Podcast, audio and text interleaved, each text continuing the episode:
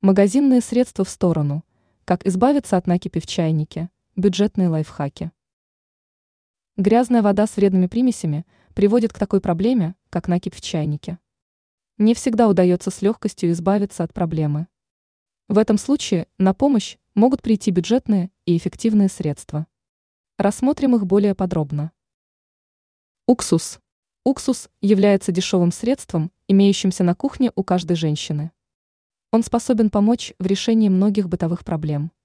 Если влить в чайник раствор из 100 мл уксуса и 1 литра воды, а затем дать жидкости закипеть, то со временем накипь легко отойдет от стенок чайника. Сода.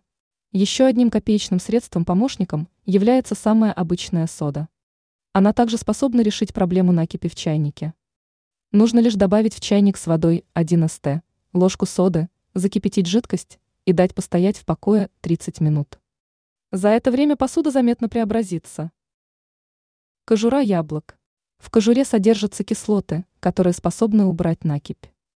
Отправьте кожуру в чайник с водой, а затем доведите до кипения. Результат вас приятно поразит.